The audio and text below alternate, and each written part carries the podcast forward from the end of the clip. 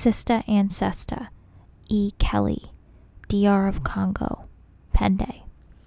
William Villalongo, 2012, archival pigment print, 70 inches by 35 inches.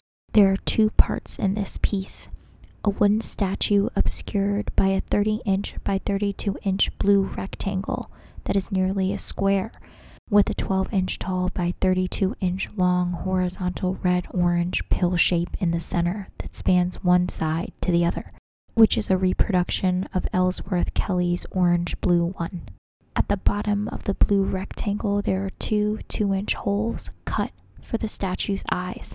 On the bottom half, there is a three foot tall by one foot wide carved wooden statue of a nearly nude woman, the eyes open with the pupils carved in, the nose covered by the blue rectangle, the mouth open, exposing pointed teeth facing inward.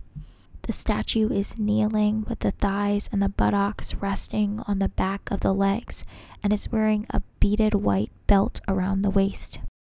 Both of the figure's arms are bent at the elbow with a smooth curve, and the figure is holding a wooden statue of a child in the right arm. The child has three raised rows of hair from the forehead to the back of the head. The eyes are closed. The child has a flat nose with the lips open. The child's arms are also bent at the elbow but with a somewhat sharper angle. The background is a black sky with red and yellow stars. The piece is mounted on a white mat and is in a white frame.